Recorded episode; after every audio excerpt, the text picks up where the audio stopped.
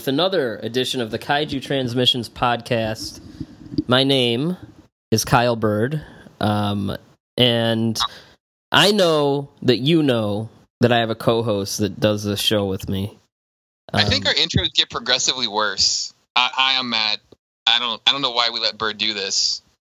I you know you know the one time you did it, I had to like force you to do it. You're too you're too you're too shy. You you don't you you seem to think that you're gonna fall apart if if you do the intro. That is. Anyway, we have someone uh, very special. A special guest has joined us today. I'm And, uh, special. That would be Jelly, aka Tom. AKA Was really good in the hood. I'm excited to be on this episode. I feel like the last few times I've come on here, although maybe not because I was on for Halloween and I am usually pretty positive on those episodes. But, anyways, I feel like I tend to come on Kaiju Transmissions when there's like something new to like poop on. That's that's a fair assessment. I think you're probably like 66% taking a dump on what we're talking about, and then like a third of the time, you're, you're, because you enjoyed the movie, you're, you're positive, which is fine. It's not fair. Maybe Toho needs to stop screwing up. Yeah, I don't have high hopes for the second one, but we'll second anime No. Godzilla. That'll be that'll be fun. That'll be fun. So we're here to talk about Pacific Rim. Uh, I think. You Oh, you didn't want to talk about about people. You didn't want to talk about how people don't know what test screenings are. what? What was that guy's name? I forget. I can't even remember the guy's name. But he like He who should be Jordan- named. It's, it's like Jordan Crenshaw or something like that. Like it's like some guy on Twitter was like, "Hey, I heard there was a test screening," and then later was like, "Hey, I don't know anyone at the test screening," and then like two hours later after that was like, "Hey, I heard from someone who was at the test screening that it was awesome," and it's like, "Well, what?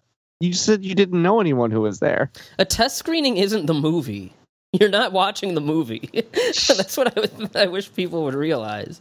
and you're wa- also not being shown 20 minutes of the movie that's what pe- that's another thing that people are oh they showed us the first 20 minutes of the movie no no that is not a test screening that's not how that works Oh, that's speaking like a sneak preview speaking of Pacific Rim, you know what other social media thing happened with kaiju fans that was dumb? When John What? Boyega was asked very casually in an interview if he'd ever been a Godzilla fan growing up, and he was like, you know, as a kid, I was into a lot of stuff. I was into Power Rangers. Uh, I liked King Kong, but you know, I never got into Godzilla. You know, he he just seemed like too slow, like a a big mountain. He's like, yeah, you know, I, I never got into it. And then like people comment sections were like, "Well, this is fucking bullshit. Yeah, I wasn't gonna go see the stupid movie anyway. The last Star Wars movie was a piece of shit. Fuck this piece of shit guy." those those are actually comments though. I saw those too. I'm It's like, surprised. uh, Jesus Christ, who cares? And if you watch the clip, like he was, he was like, he was normal about it. He wasn't like, yeah, stupid, cheesy rubber suit move. He didn't say any of that. He was just like, you know, didn't. you know what? He hasn't get it. experienced the wrath of Godzilla fans. I'm sure there'll be a change.org petition and a boycott of his upcoming Pacific Rim movie because of it. oh go, why, why doesn't someone go ask idris elba what he thinks of godzilla Uh, I, I don't know, man. I really wish uh, like we could be around in like the heyday of even like the '90s with Oh, some of the stuff that would. I told you guys offline. Wouldn't you love to have been around, like when someone asked um Shusuke Kaneko about uh, about Gamera, and have him say, "Well, I never really liked Gamera. I always wanted to do Godzilla more, but this was available, so I I guess I'm just doing it to like audition for Godzilla." and then people be like. Could you imagine the reaction to that? Only only fans can make movies, guys. Did you know that? That's a thing. Except like half the people that directed Godzilla films didn't even like doing it. yeah, I, I think most of them only did it because it was work. Really, I have a job to do, and I will do my job. Uh, and the guy who directed the the definitive kaiju trilogy did not like the character. That's why I mean, you Jun Fukuda like won't even talk about his Godzilla films when you ask him.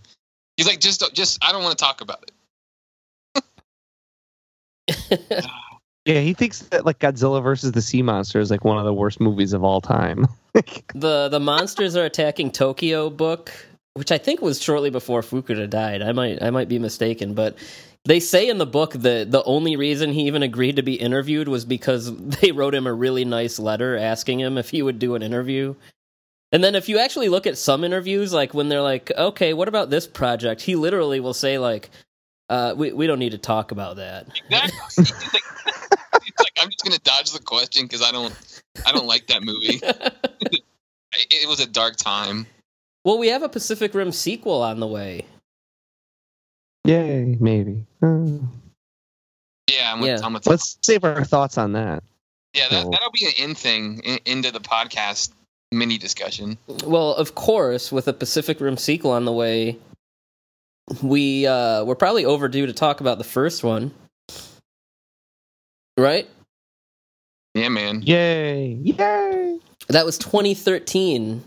It's already it's already 5 years ago. Now, Are we are we gonna start drifting? Are we, are we getting our thundercloud formation? yeah, we're like the the Chinese uh, guys cuz there's 3 of us.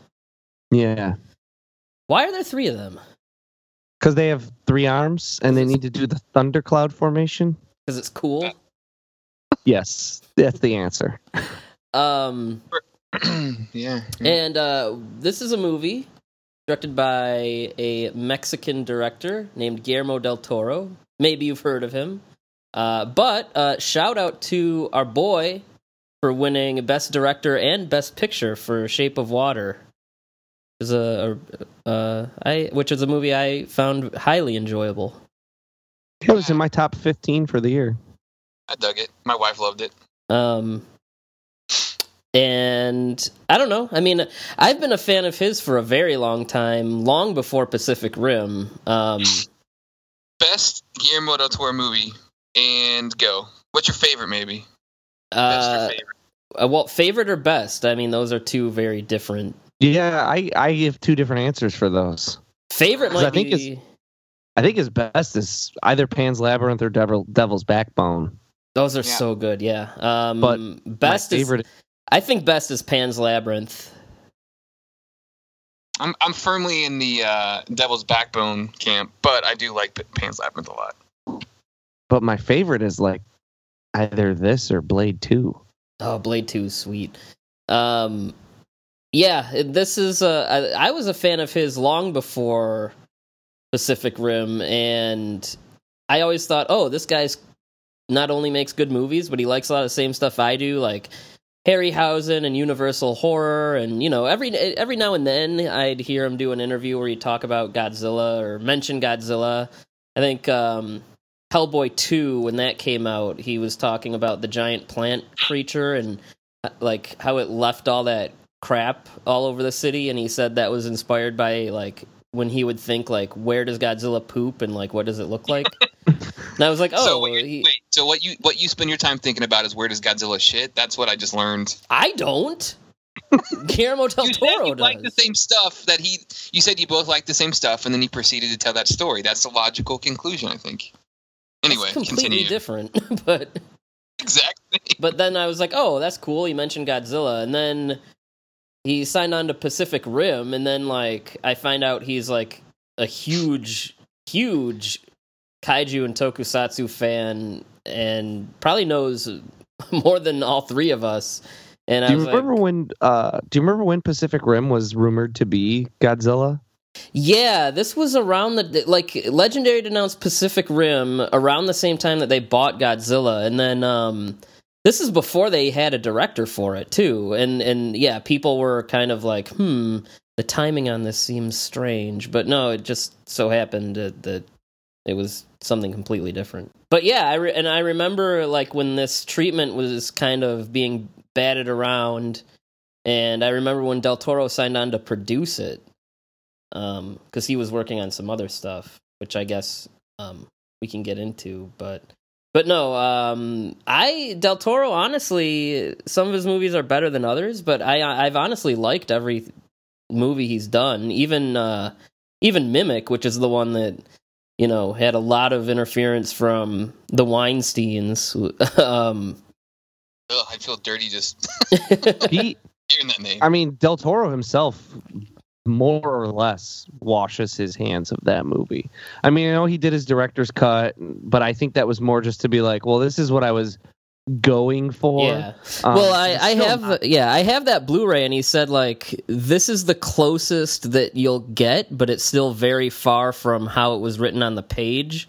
Um, and he he said, you know, he he the reason he went back to it and did a new cut was he said, you know, at least this version, if you don't like, you can hold me responsible for. Uh, you know, he said it's it's it's the version that I can call my own, but it's still not, you know, the movie I would have made if I had every if it was as planned. Yeah. But I still like that movie too. Um, Yeah, it's a fun. I mean, it's a fun movie. yeah.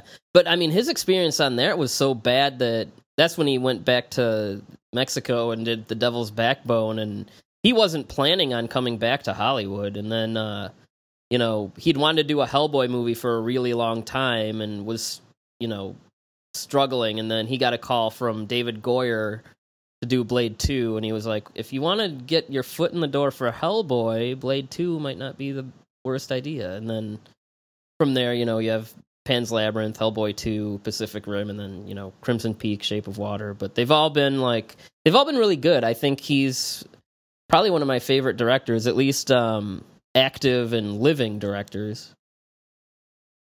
Yeah, he's up there for me, and especially just when you just consider like his films and his output. You know, he he can be a for me. Um, I know other people personally like him more. He could just be a frustrating figure for me because, and I and you know, I wonder how I I don't know how much of it might even just be like the simple bit of like cultural slash language barrier type of stuff because he's obviously not a native English speaker. Um, although he's he's quite fluent, but still, he's he's so quick to. And it, the other part of it, it might just be that he's he's like us. You know, he's like he's like a fan. He's he's he's um. Eh, and and he's not a typical director. He doesn't really like to play the politics and play the game.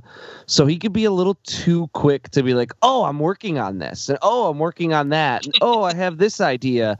And you know, he even tried to do that thing that I don't necessarily think was malicious or anything, but when he went to go talk to Mike Mignola about possibly doing Hellboy 3 and he like posted it on Twitter so that like everyone knew and like you know, like tried to kind of create pressure on Mignola that way to like get him to do Hellboy 3 and stuff. It's he can be a bit of a frustrating person for me from that perspective, but when you just talk about just his movies, I mean they're all Mhm. good and they and Yeah. then several of them are amazing. And so it's like, well, you know, if you're a frustrating person, whatever, but as long as your output keeps keeps being that good, like you, you got a leg up on everyone.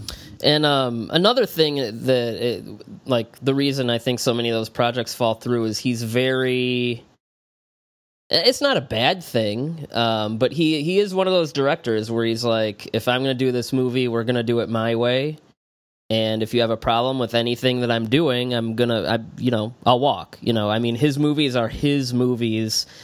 Part of that might be because of how Mimic was taken away from him. He just wants to make sure he doesn't have an experience like that again. But yeah, everything fr after Mimic, he's just been, if I'm going to do this, it's my way or the highway. And he leaves very little room to compromise. So I think sometimes, you know, studios and executives and producers get a little uncomfortable with that. And yeah, I mean, it's it, like. Edgar Wright's like that too. Yeah, a lot of people are like that, and then yeah, I mean they're they're just they want to make them their movies the way they want to make them, and I mean I think he's earned his dues, and uh, you know it's going to be interesting to see where he goes after Shape of Water. I, I think a lot of the uh, uppity kind of like Oscars crowd feel like he's going to be you know making more artsy stuff, but I wouldn't be surprised if he used that clout to make some like dumb action monster movie thing. Because that's the other thing is he always says, you know, whatever movie he's doing, it's the one that he wants to do the most. You know, he, he says go for what uh, excites you the most. So, um, but yeah, I, I am a big fan. Me too. Um, Matt is not apparently. Nah, I, I, I like his. I was on mute. Clearly, I love all, the movies that I've seen of his. I've thoroughly enjoyed, and uh, maybe the Mountains of Madness thing will will eventually happen. Who knows? that would be great. All right, Um, Byrd, do your thing, man.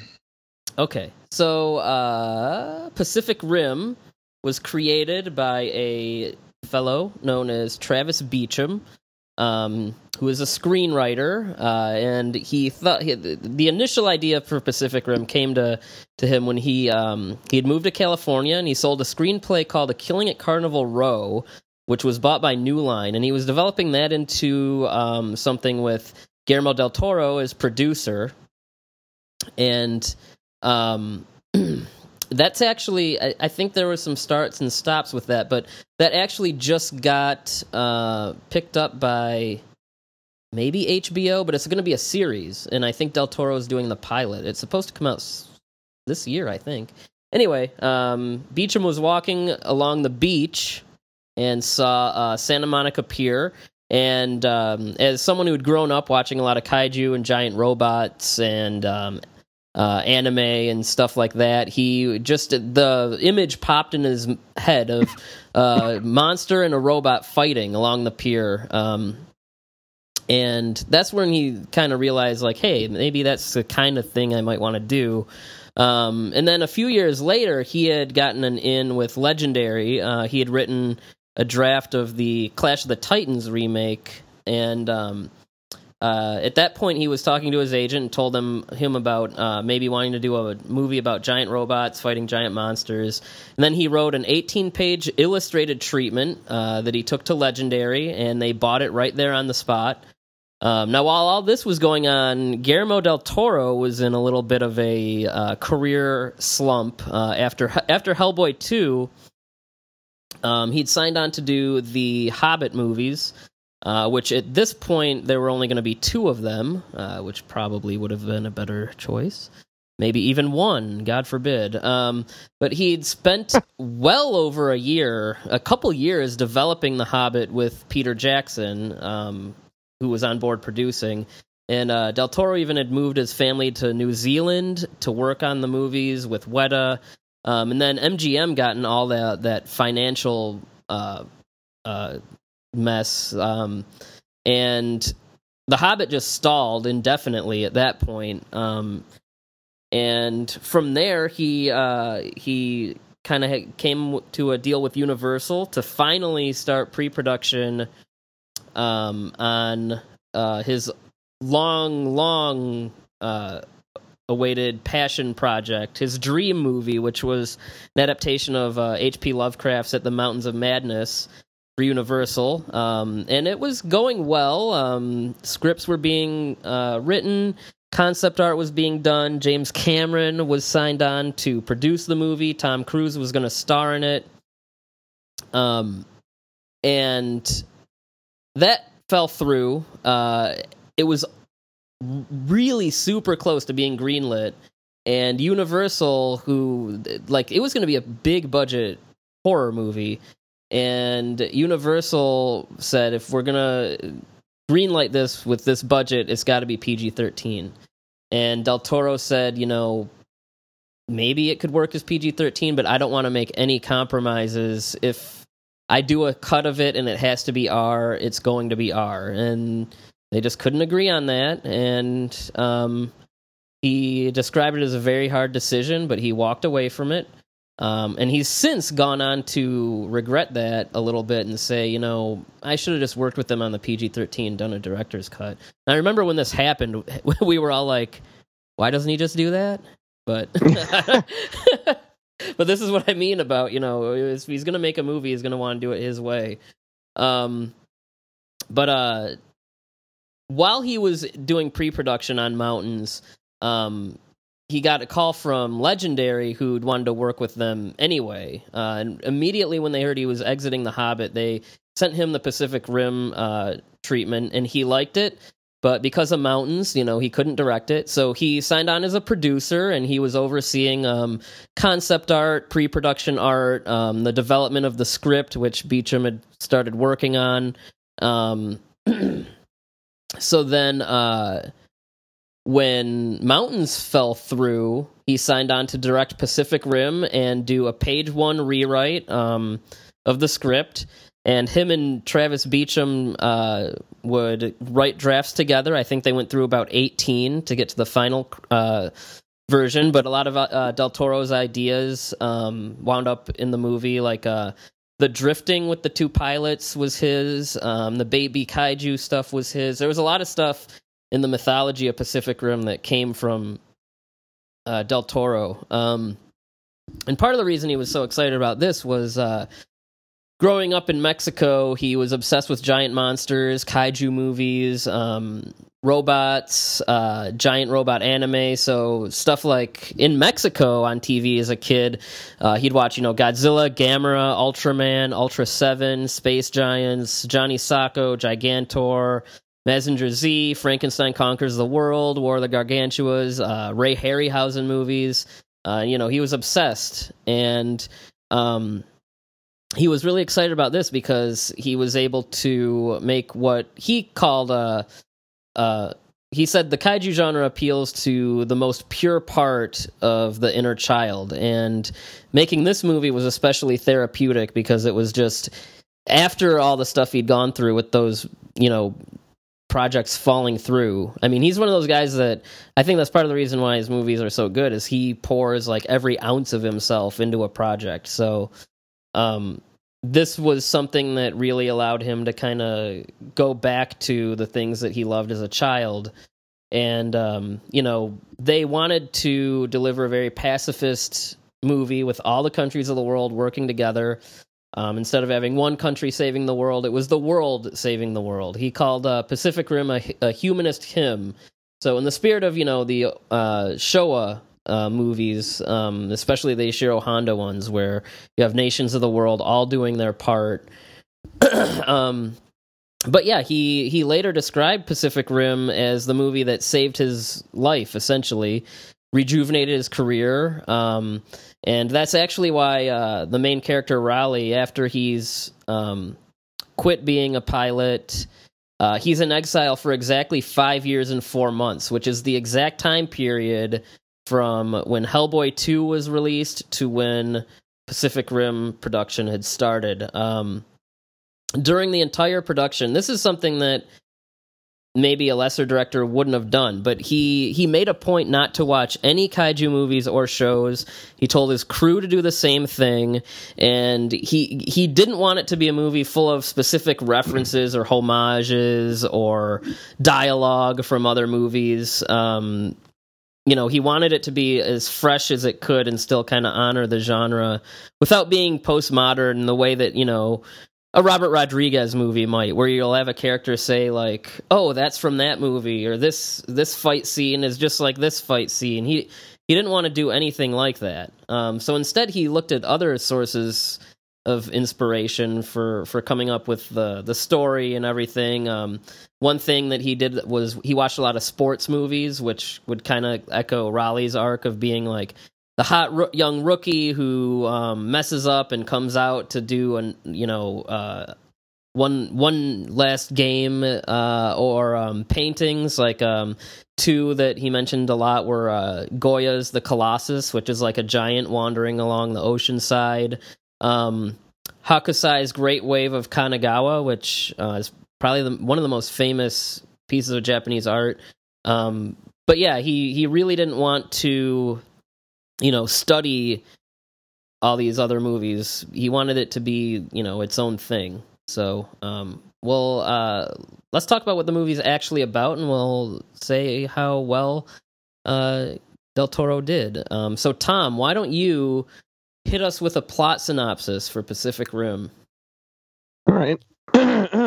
so Pacific Rim uh, begins in the year like it's like 2012 or 2013 or whatever year you know that the movie was basically made. It's like right around that time.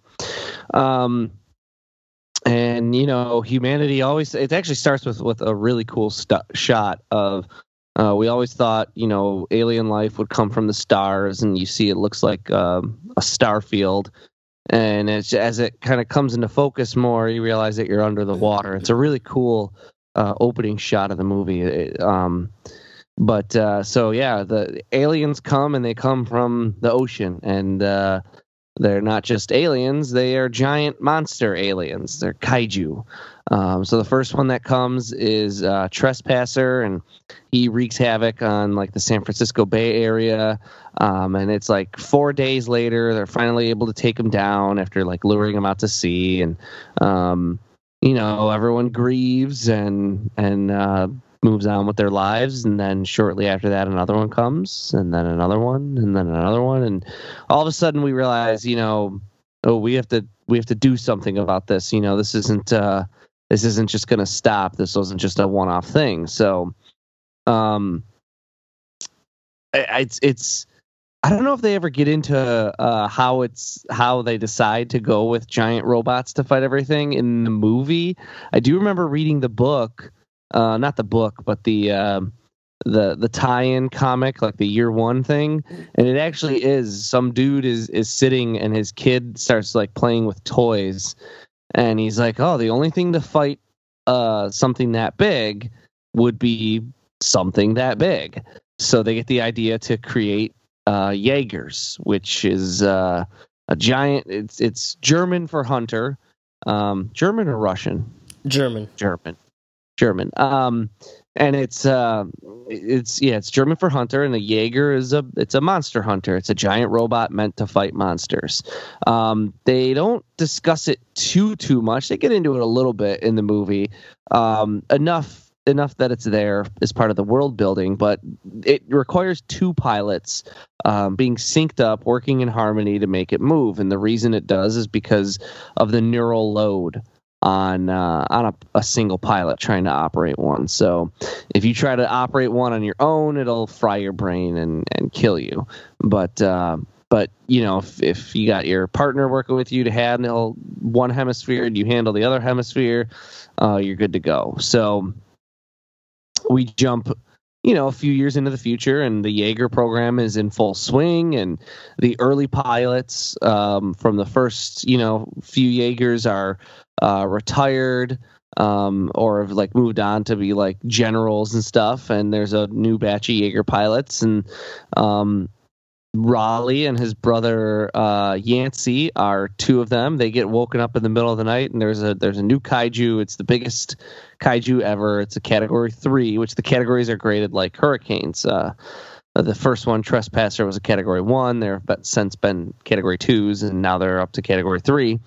Um, Knifehead is is a is a kaiju who comes, and he's uh, off the coast of Alaska, and Raleigh and Yancey's mission is uh, to stay put where they are and keep him from entering the mainland. Um, as they're staying put, they see that a boat is being like thrown around in the waves created by Knifehead, and like, "Well, we got to save those guys because you know it's the right thing to do." And you know their uh, their superiors are like, "Well, don't worry about the four guys on a boat. Worry about the city of however many you know millions of people." And they're they're a little arrogant, so they're like, ah, we could take it out, no problem. And they fight it, and they do think they kill it, and Knifehead kills them, and uh, well, doesn't kill them. He kills Yancey though, and Raleigh is able to get back to Alaska, where he collapses, and uh, you know they've suffered. The Jaeger program has suffered its first defeat.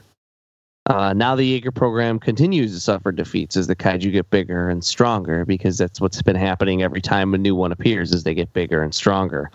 Um, so now we jump forward in time again, um, five years later, uh, and Raleigh is no longer a Jaeger pilot, having his brother uh, killed while they were connected via the the drift, as it's called. Um, it has you know kind of it's kind of taken a toll on him. He doesn't want to be in the Jaeger ever again. Um, he's instead working in construction. He's helping to build what they call what do they call it? The coastal wall. Yeah, Um, the wall of life they call it too. Yeah, which is just it's just a giant wall built around they're they're planning on building it like around the entire coast of the earth, I guess. Um, all coastlines and it's just meant to like slow down kaiju and them from coming in while they can, you know, maybe I don't know, fight it with tanks and missiles or something. Um, but but that's that's sort of the plan, and that's all he's doing. Uh, he gets approached by his old mentor slash boss, uh, General Stacker Pentecost, which is an awesome uh, name, by the way. There's a lot of awesome names.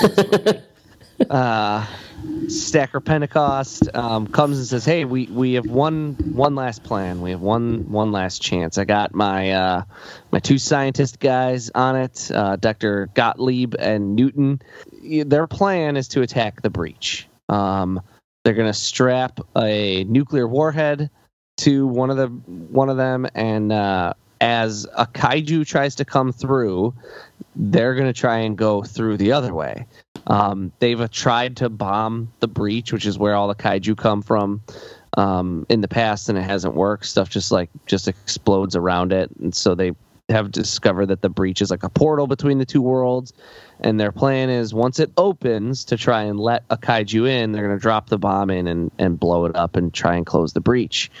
Um, that's really like the thrust of the whole movie is trying to ready for this one final mission.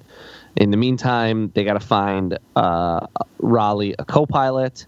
Um, it ends up being uh, Mako Mori, who um, she's a uh, a Japanese who has uh, suffered some losses at the hands of the kaiju. Um, she, so she's got her own stuff going on. Her parents have been killed by by kaiju, and she was taken in by Stacker Pentecost, who saved her life um, when he was when she was a kid. So she's always kind of looked up to him. He's been like a father figure to her. She is what is she like before the movie starts? She's just like a pilot in training, right? But she's also kind of like his Stacker's like assistant. Yeah, that's or, how I would know, describe her, pretty much. Yeah. Um, so she's she's got a bit of a leg up in terms of being a pilot in that she she has like a little bit more inside information than a typical pilot does. You know, the pilots are a little bit more soldiers. She kind of has a little bit more of that strategy stuff uh, just in her brain. Um, but uh, she wants to be a pilot really bad but but stacker's like oh yeah, you're not ready yet. And it's it's this it's this relationship that they have where he's a little bit nervous whatever. Um, but anyways so that's that's really the thrust of the movie is trying to figure out how to get into this breach. And and it goes through a lot of permutations and iterations and everyone sort of has different roles. Just to go back to like slightly go back to before the movie was released i got to go to um, Alamo Drafthouse did this thing, and it was a day long film festival. Um, they showed the original King Kong to kick it off. Uh, then they showed uh, Inframan, and then they showed Pulgasari, and then they finished it off with the original Godzilla. Uh, it was a four film marathon, and in the middle of it, they uh, had Travis Beacham do a live Q and A and so we got to talk to him about the movie. It was a really, really cool like way to get hyped for the movie, something a little bit different. Um, you know, it wasn't just like an early screening of the movie or anything like that. It was it was pretty fun. Um, and I remember being very excited for this movie.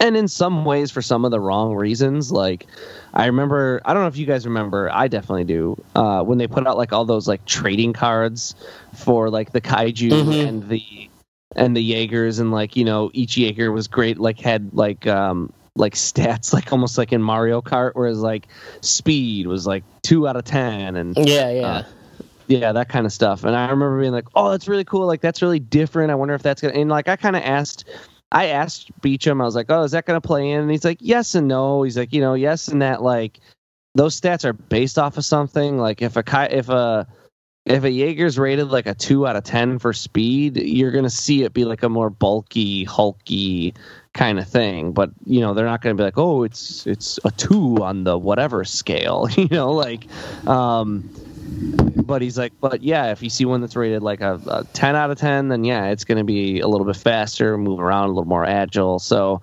um, so that it was a cool Q and A, and he answered some other questions too. You know, what are your favorite movies and stuff like that, and um, you know, tell us about your. I asked him like just what his experience was and how he got into writing and things. He talked a little bit about uh, Clash of the Titans, and boy, that's a being a screenwriter in Hollywood's got to be a tough job. Yeah. Um, well, I, I from what I understand, he's pretty much disowned Clash of the Titans. It's not. Yeah, It's, not what the movie is not what he wrote, even though it says written by Travis Beach. Yeah, and that that's being a screenwriter in Hollywood, Yeah, right? Is sure. like is is you might write something and and hell, you could have something that looks good on on the page and then it gets translated close to what you wrote and and it just doesn't translate well on screen, you know? So um a lot of times right because a lot of people are not like thrilled with Travis Beacham as a writer. I think he's I think he's good enough, you know, like I think this movie kind of shows it in the right hands, like with a Del Toro or uh, you know, I mean, if he works with someone else, like maybe a Goyer, like his ideas could translate well. It's Mhm. just uh, his ideas, you know, in the hands of whatever hack directed Clash of the Titans, uh, maybe don't translate that well. But um, yeah, I I then ended up seeing this movie. I think we all probably did on opening day, Yes, I did. and I loved it. so did I. No, I was uh, thrilled with it. Um, and I mean, there, there's so much that I like about it that it's. This is one of those movies where it's hard to really start for me. I mean, first of all, I mean, just seeing a, a kaiju movie like this. Um, you know, we've had we had a few other things here and there. You know, Godzilla had been gone for a long time at this point. Um, and you know, the, nothing was really going on. We had Gamera the Brave, and then we had Cloverfield, and it's like, okay, those are cool. But you know, uh, as far as like really monster on monsters, robots, and just a ton of destruction and stuff, this is the first time we saw that really, really, honestly, truly in effect on a Hollywood budget. Um, and now we've had you know Godzilla 14 and Skull Island and and and things like that. Um, but this was on a scale that even you know the 1998 Godzilla didn't do. You know, this was full blown. You know, kaiju. This movie was a, had a huge budget. Oh yeah, like like even now 6 years later like they don't the the monsterverse movies are not getting budgets this big Yeah, and um, and yeah. So on that level, I was I was very happy with it, and then you know just seeing the way that it was so unapologetic about what it was. You know, it wasn't. We got to ground this. Uh, you know, it, it's full blown. You know, you're a eight year old kid Saturday morning and they're showing a block of Godzilla and Harryhausen and, and giant robot anime. Like that's what this is. And um and and so that that was uh refreshing to me and I, I was really impressed by just how like I said, the confidence level in this universe is not something you see often. You know, you see it in movies like Star Wars. Um, you see it in stuff like Guardians of the Galaxy, where they're just like they're so confident in just saying like, "Okay, here, this is the universe this is in. It's pretty wild, and you're along for the ride or you're not."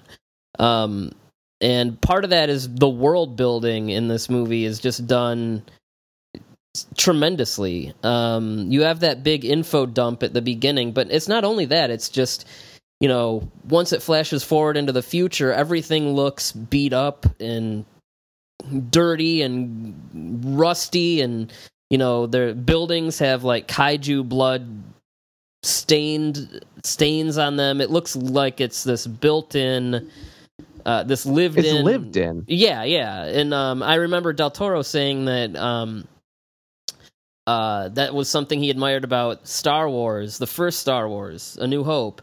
Is you know Lucas really took effort to be like, okay, we're on this planet, eh, but it's not this cool sci-fi planet that you want to go to. Like it looks shitty, it looks rusty, everything looks like it's been around for like years and years and years, and uh, I don't know, you don't get that kind of detail in a lot of other movies, and I think a lot of that is Del Toro. You know, he's he's a very detail focused kind of filmmaker. Um, but yeah, I, I, mean the the fight scenes blew me away, especially the Battle of Hong Kong. Um, and uh, you know, I don't think Raleigh's the most interesting character, but I love Mako.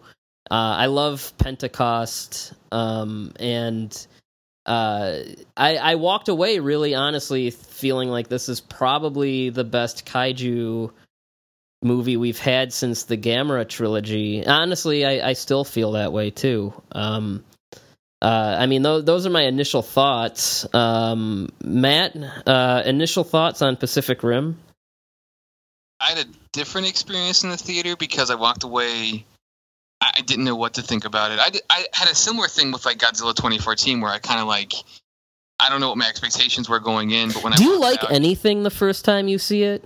I don't. You did don't that with know. Skull Island too. You're like, well, I don't know, uh. and then like two days later, you're like, yeah, it was good. I, I, mean, it's it's one of those things. Like sometimes I just need a second to process. Like with the Godzilla 2014, I saw it with my family, and like I felt like they were all staring at me, trying to see if I liked the movie because I'm the Godzilla nerd. And that's a weird experience. I, I've yeah, had it's, that it's, too. it's, I've had that happen. That's what I'm. you guys so, are so anxious. You guys are such anxious people. I could be sitting in a I could be sitting in a room full of people watching me watch a movie, and I wouldn't give a shit.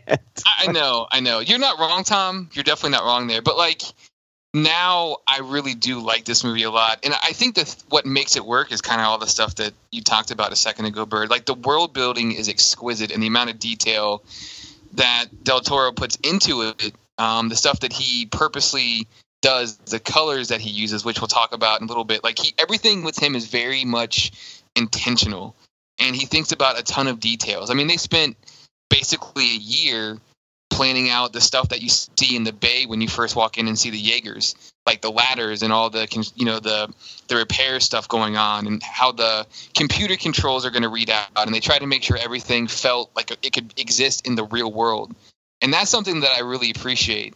Um, I will agree that you know Raleigh's not the most interesting character, but he's he's serviceable, and that's kind of enough for this, especially when you have Idris Elba just like killing it and, and, and Mako's great as well. So I mean, it has enough characters that stay engaging, and then of course you got giant monsters fighting giant robots. Like I, I don't know a monster fan that doesn't at least get their interest piqued by that concept alone.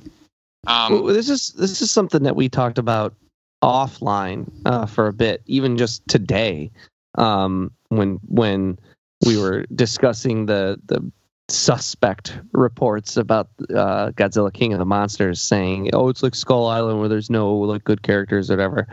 Um, uh, these these kaiju movies, like th- by design, a lot of times I think they almost have to have a fairly boring, straightforward kind of main central character um, because you end up populating these movies, the, the the more especially these more like brightly colored, fun ones like Pacific Rim, with biz, like bizarre, wild side characters, right? So you've got yeah, you've got Raleigh and he's straightforward and he does what he does, but then you've got Mako who's like a layered character, and uh, you've got Stacker who's like yeah, Idris Elba is killing it in this movie, and then you've got you know.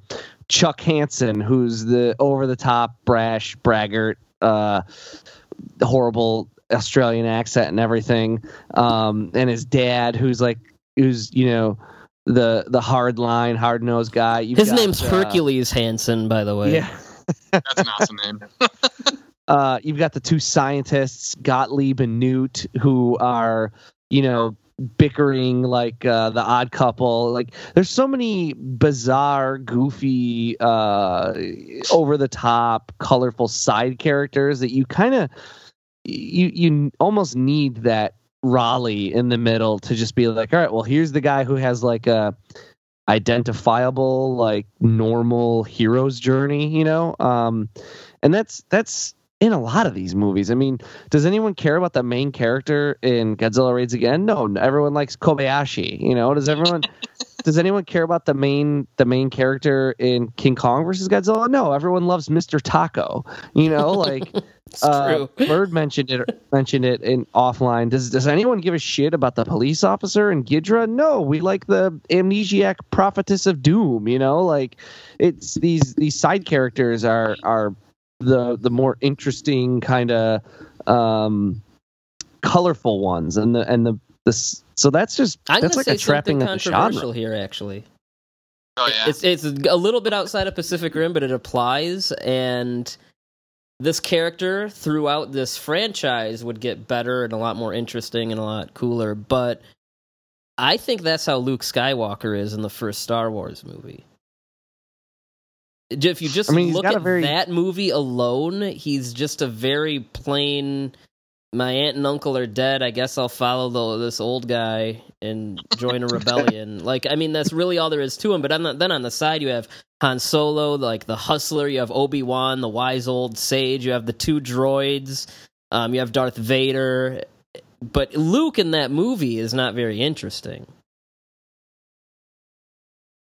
I agree with that.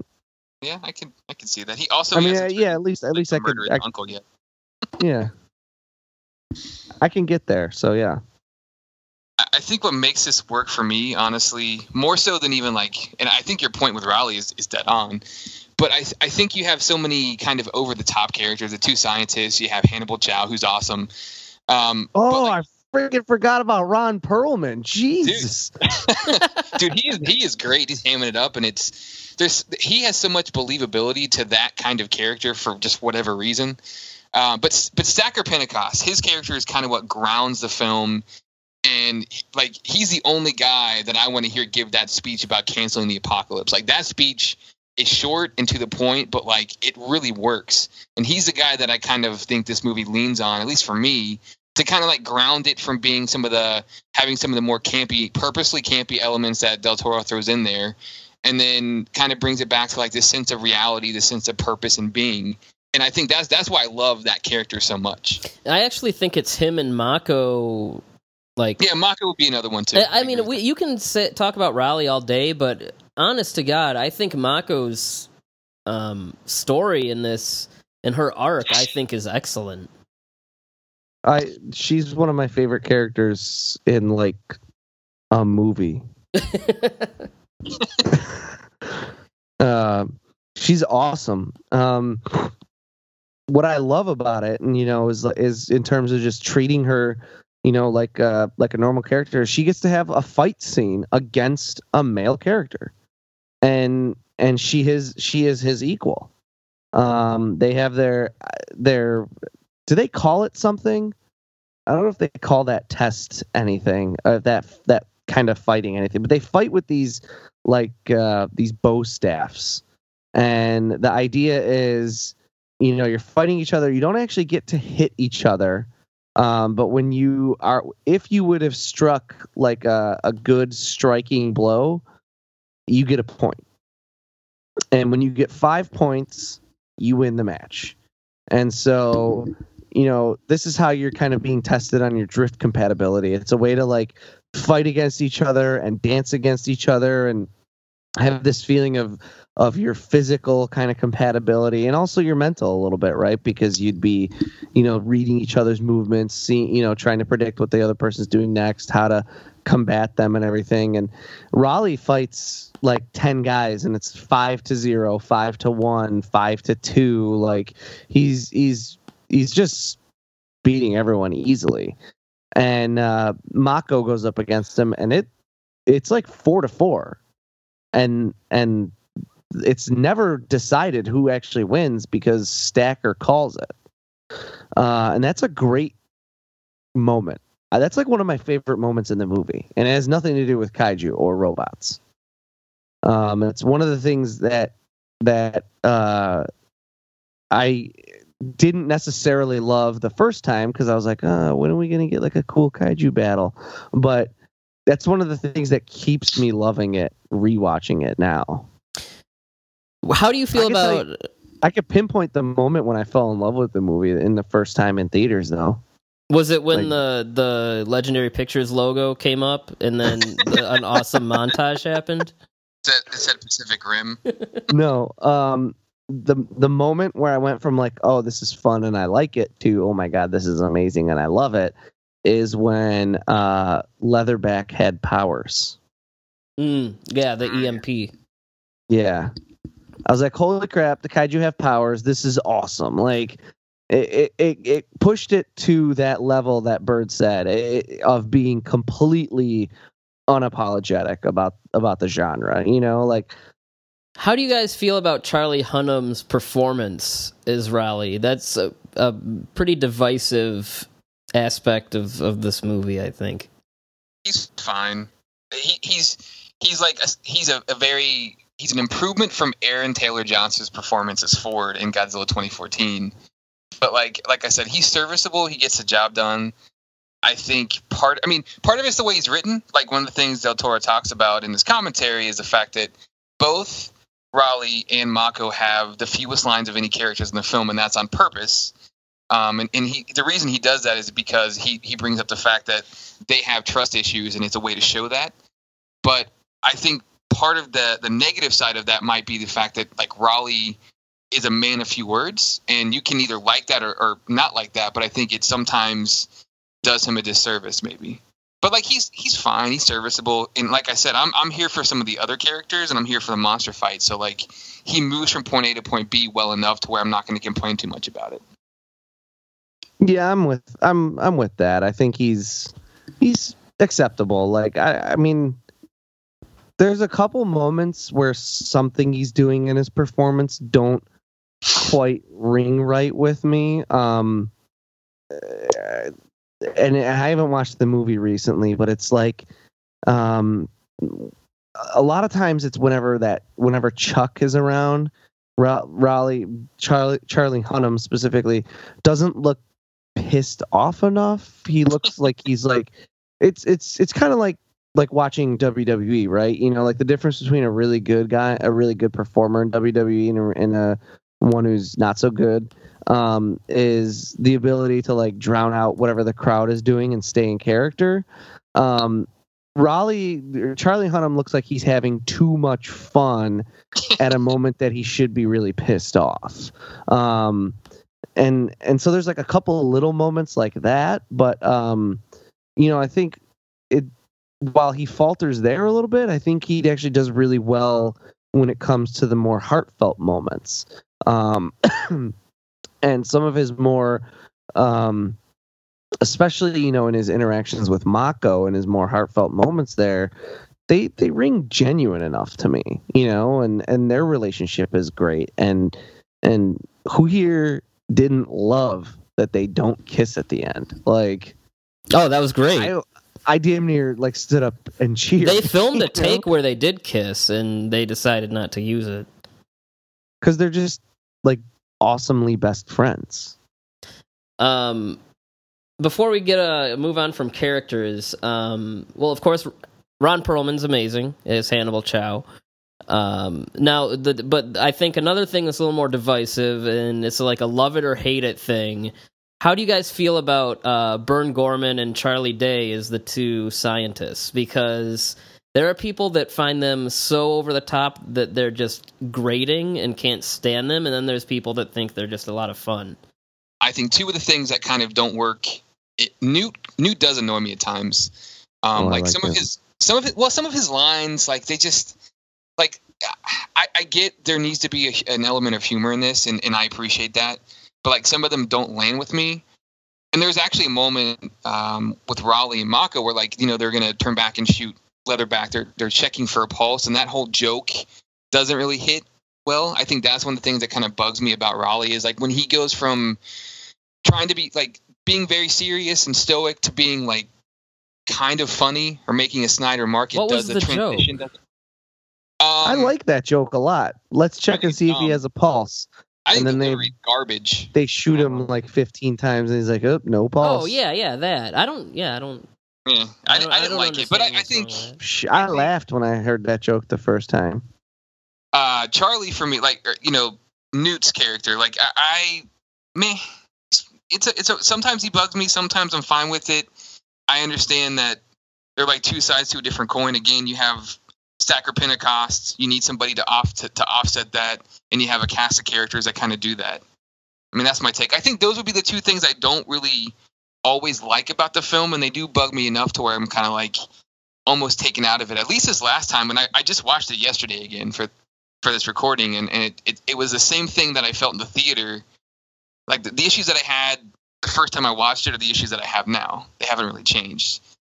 For me, the two I like those guys. uh, yeah, I do too. But for me, the honestly, the reason I do like them is that uh, it's not the robots or the monsters, but those two characters are the most anime thing in this movie.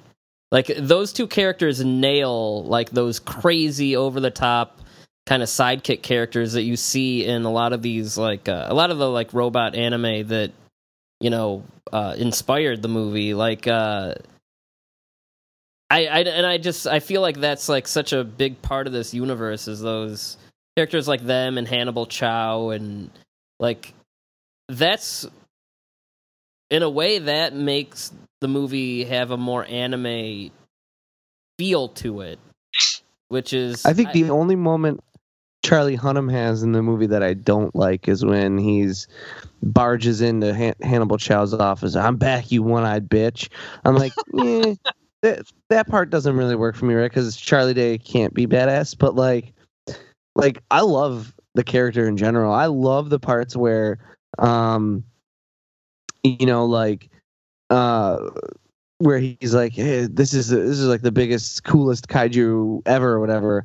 And he's like, yeah, we took that one out after he killed like a million people. He's like, well, well, yeah, cool, but not cool, you know, like, um, and then like my favorite part with that character is when he's like, well, I couldn't tell you, even if I want to, because it's classified, but I might tell you.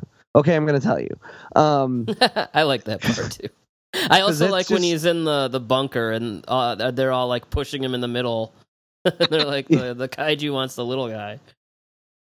Yeah, because that that part just like like all of that kind of stuff makes him you know like you get a feel actually for who that character is beyond just like him being the comic relief in the film. He is, you know, like like he is yeah he's excited about the kaiju and it's it's interesting to him but he's he is trying to do the the right thing all the time you know? I, I couldn't tell you if i wanted to but i want to but i might tell you anyways. Okay i'm going to tell you. Um because he he like knows that that's the way to get the job done or whatever you know? Like he, you get that like again it's not like amazing characterization or anything but it gives you just that little bit. It gives you just enough you know um so yeah it's that's like my like i like that character um i like a lot of the characters in this Del Toro Um, said that, uh, that that scene where they do the, the where he drifts the first time, they did like 18 takes, and apparently he was exhausted by the end of it because like he was demanding so much emotion out of him. I thought that part was he, he did. I mean, like he's shaking, he's drinking water, he's got the blood coming out of his like his nose and stuff. That's a that's a pretty. Look awesome at the scene. dialogue he has to deliver in that scene. my biggest negative, and it's a it's a pretty small thing, but my biggest negative on the movie is, and especially the first time I, I saw it. You know, they keep talking about how it's the end of the world and it's the apocalypse and stuff like that. I wanted to see more of the world and not just the world of the Jaeger pilots. Um, I wanted to see, you know, looting and rioting in the streets and what stuff was like in in the the universe.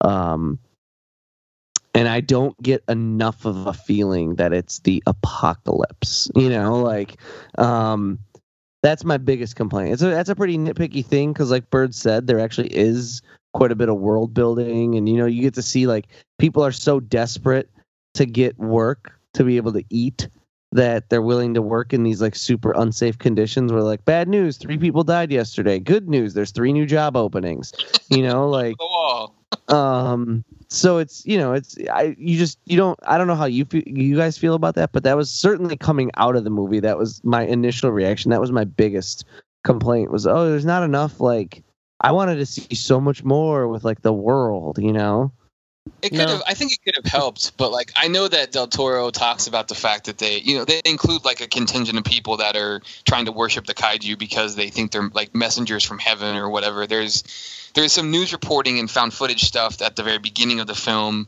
that you kind of get the sense of like, okay, these entire cities were laid waste. But I do agree with you that there could have been some more of that, and I think that would have gone. I think that would have been an enhancement, but I don't find it to be a drawback really. I can't find an actual story reason to show that. Shut up! I wanted to see it. okay. um. So uh, the Jaegers, we have uh, Gypsy Danger, Crimson Typhoon from China, uh, Cherno Alpha from Russia, Striker Eureka from Australia. Um, how uh, do you guys have a favorite? How, We uh, get a brief glimpse of Romeo Blue, don't we? right, Isn't that that's the one Stacker. that Stacker? Yeah, yeah, yeah, yeah. You get him in the Pilots. flashback, but um, Yeah. do you guys have a favorite Jaeger? Striker is mine. Yeah, I I I'd probably lean towards Striker. I, I like the the chest opening up and like blasting missiles out. That's pretty awesome. Cherno Alpha is my favorite.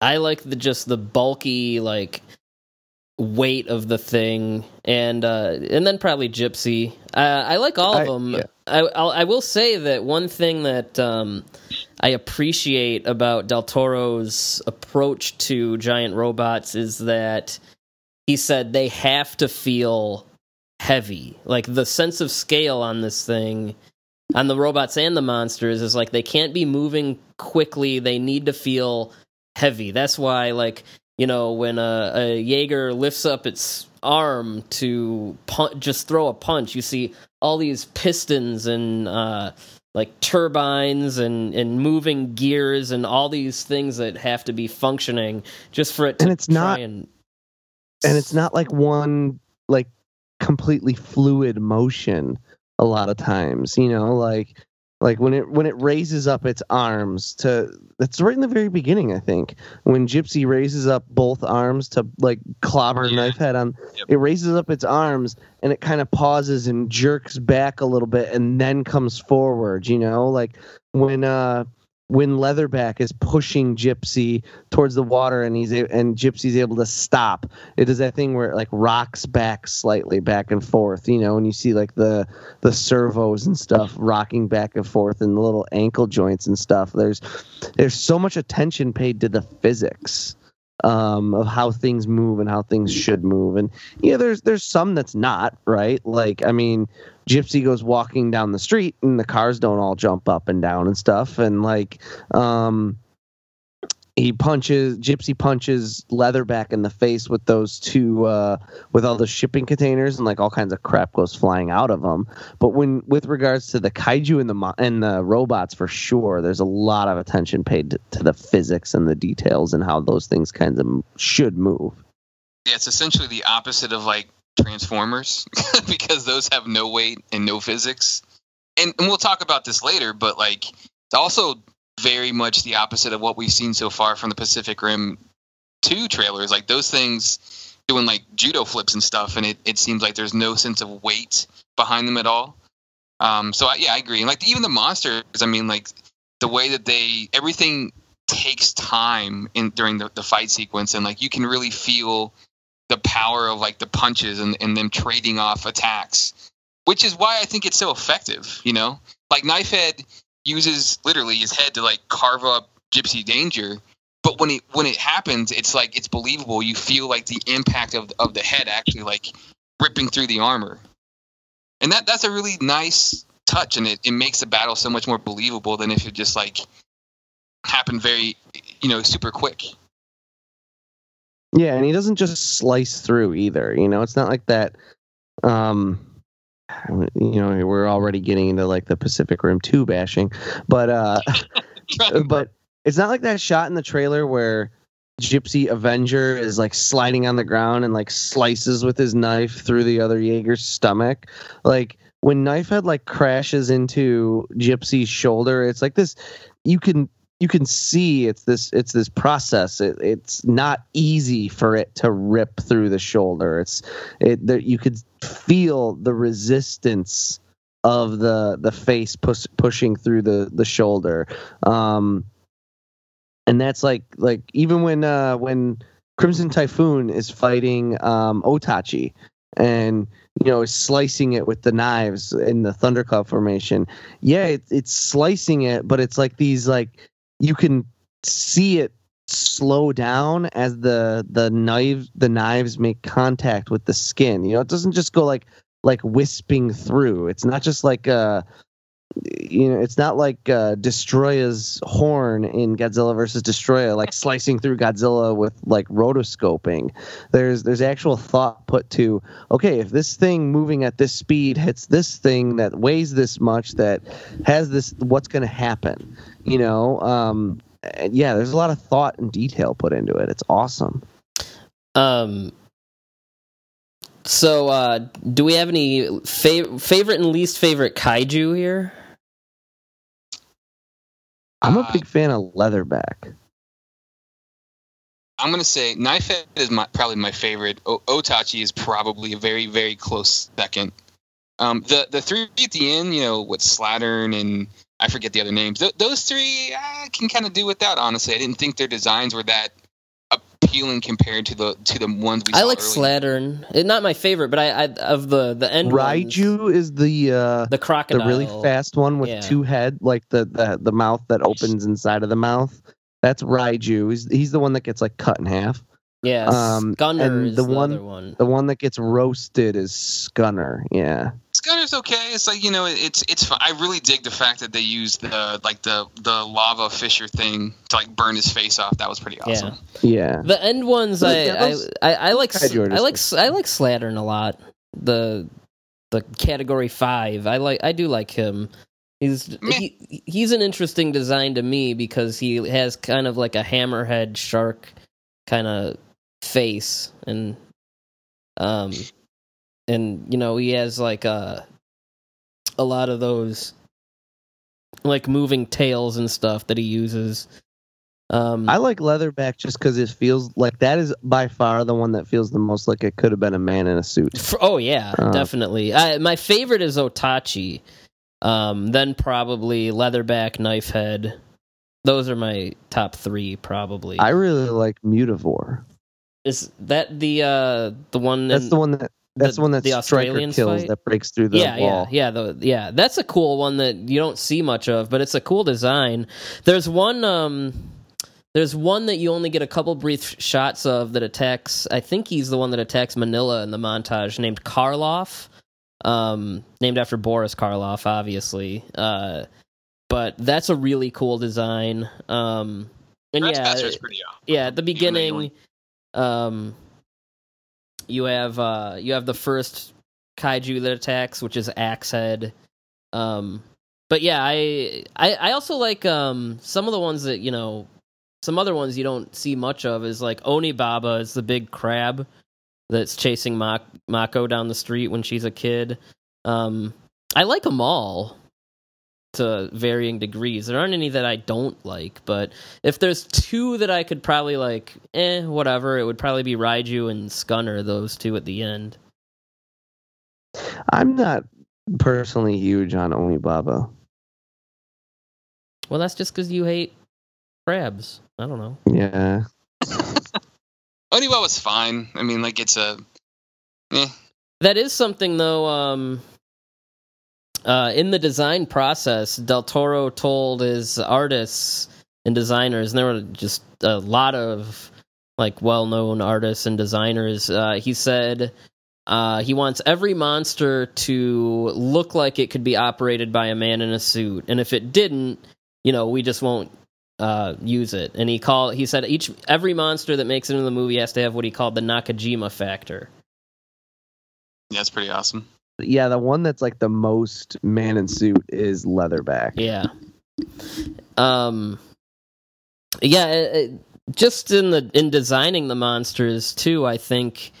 Um, I th- like I said, I think he knows the how he wants a, a kaiju to look, in the commentary, he talks about the two schools of kaiju design. Um, there's the Akira Watanabe school. He's the one that designed a lot of the original like Toho monsters. Um, and then uh, the uh, Toru Narita school, who he did some stuff with Toho, like the Gargantuas and stuff, but his he was mostly known for like the crazy out there like Ultraman, Ultra Q, Ultra Seven monsters, and you know monsters with like r- uh, crazy colors and crazy powers, and like uh, so he wanted to kind of you know honor both and kind of combine both. I think Otachi is probably the best monster that has like he has like the spitting acid and he's always growing like different like he grows wings at one point, but he also has like kind of a more classical kaiju design. She. Oh yes, yes. Um, but yeah, I, I do really like the monsters, and I think the bioluminescence uh, luminescence is a cool touch that we haven't seen before in a movie like this. Um, uh, okay, another point of contention among fans. Um, where are you guys on the thought that the monsters don't have enough personality, or that um, the fact that they are controlled as a hive mind diminishes something about them? Um, I guess what camp do you guys fall in with with that um, critique? Uh, the one that doesn't care because they're all awesome. that, well, I've heard that a lot, and I've even heard people say like, "Well, they aren't real kaiju because of that." But I mean, how many like Monster of the Week Ultraman episodes are there where you know there's monsters being controlled by aliens or like every single one, or they just show, or they just show up and smash stuff and don't show like. That, Listen, you know what? The hive mind actually is probably a better explanation for why the monsters are behaving essentially in unison and have the same goal, right? Not only are they clones, but because clones, but they the hive mind allows them to like think and communicate and it, it, gives an explanation as to what's going on and i think it does it in a pretty like oh well that makes sense they're taking orders from a very specific place and they all think the same that's like why is that even a a critique. I don't understand. Well, I, I I don't know. Like it's one of those things where like I understand that the Japanese like their monsters to be more like character, like have more characters, characteristics, like you know, feel more like actual characters, but they're still not. You know, they're still monsters. Like Godzilla has a personality, like Rodan has a personality, but like I don't know. The way people talk about them is like they get time to like like they know who they are like as people. Like no, there's there's still monsters that just want to fight other monsters and smash stuff.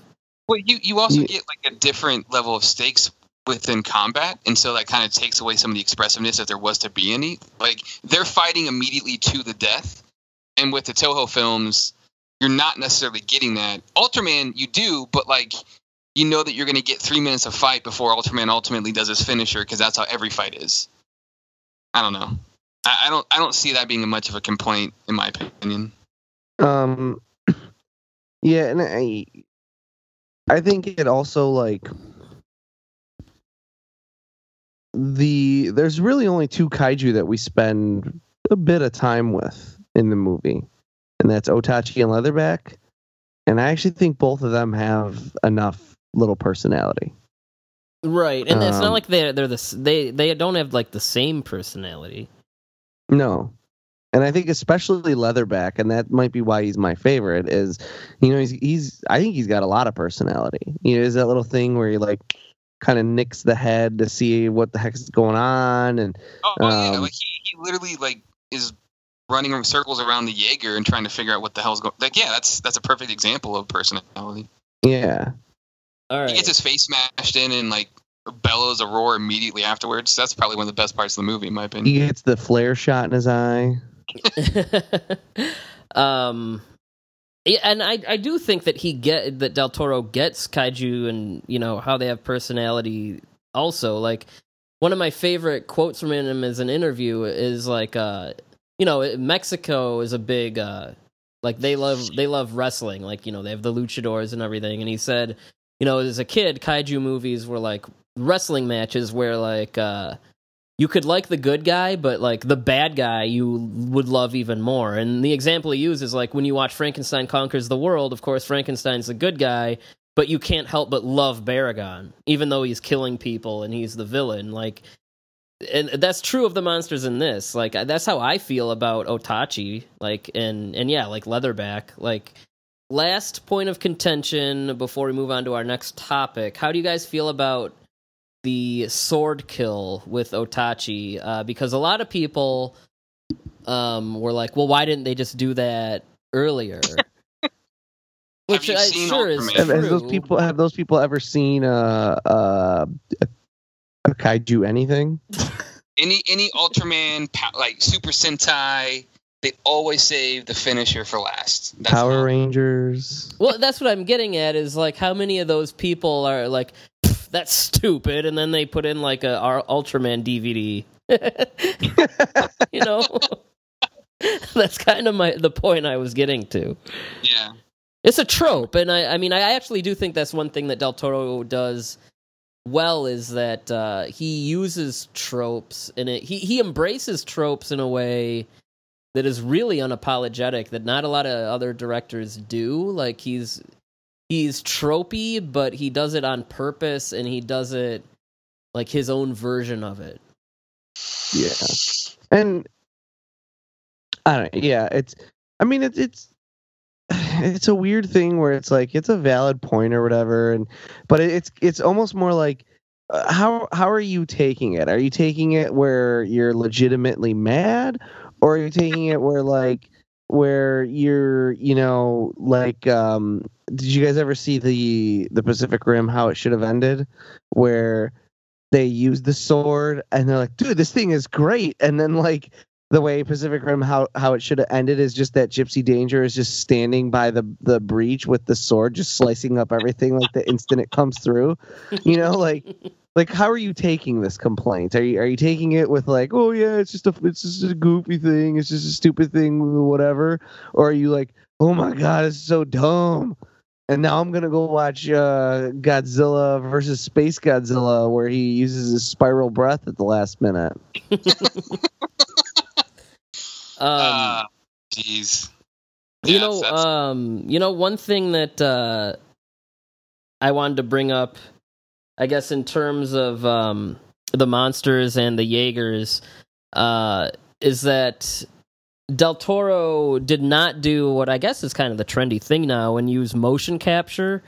Um, they briefly considered it, and he said he wanted to do from the ground up, just uh, frame uh, animation. You know, he he did not want to make a person do it because he felt like it would still just it would be too limited to a person's uh range as far as performance goes. Whereas with frame animation with the CG he could just go wild and pretty much just have them do anything. And I don't know like I I like motion capture but I feel like for a movie like this that's almost the right call. And it makes me wonder like should Godzilla and Skull Island and those should they because they did do motion capture it's like should they have done that because I definitely see what he means Yeah, it's a tough. I mean, I don't have a problem with either. I think it Yeah. depends the aesthetic. if you do it right, it doesn't matter, kind of type of thing. You know, like that's true um.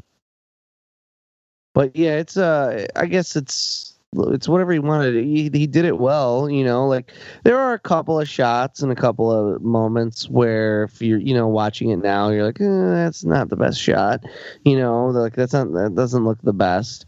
Um, but generally they do a really good job of it. And there are a few things in the movie that are CG that I did not think were CG.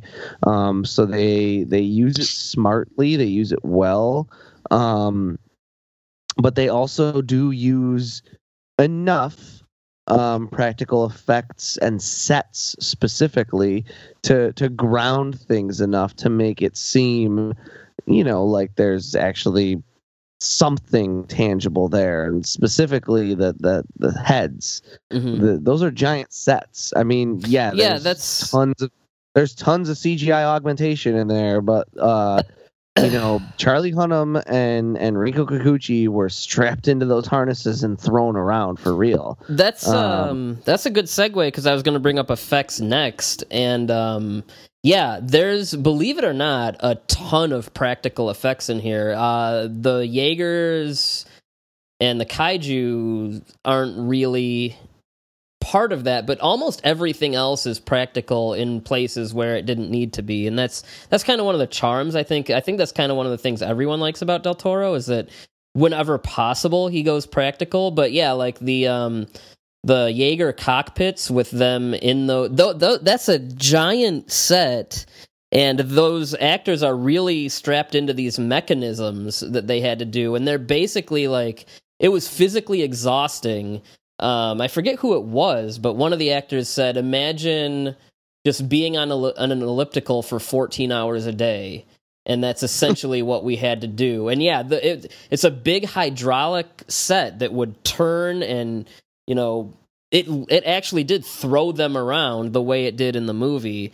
Um, same with like the baby kaiju set um, and the uh, and you know the set with uh, the the um, the young Mako like the baby kaiju set when when the when it's chasing them and like there's a part where a car overturns that's not a CGI car that's an actual car that was flipped in camera um, same with uh, when Ma- Mako is a kid and running down the street. Those uh, when it when the when it shakes, that's not like an after uh, uh, post production kind of a f- like earthquake effect. That's an actual set that's being like pushed. Um, and actually, the part where Gypsy punches through the building and hits the little uh, math. What do they call those things? I don't, I know. don't know. You know the, the little balls. I know on what the you're strings. talking about. Yeah, that part. Um, aside from the gypsy arm and of course, like you know the backgrounds, that was actually mini- a miniature, like a miniature office. You know, just like the old school way. So, um, so yeah, that's a lot. When he could have just been like, okay, everything's green screen, and we'll, you know, shake you up in post, and we'll add footsteps in post. It's like he wanted everything to feel as real as possible. Yeah, I mean that, that he does just enough of it. You know, like there's there's just enough to to make it feel tangible. Well, I guess to get back to the question of is there anything I don't like? I like I said, like there's some minor nitpicks here and there.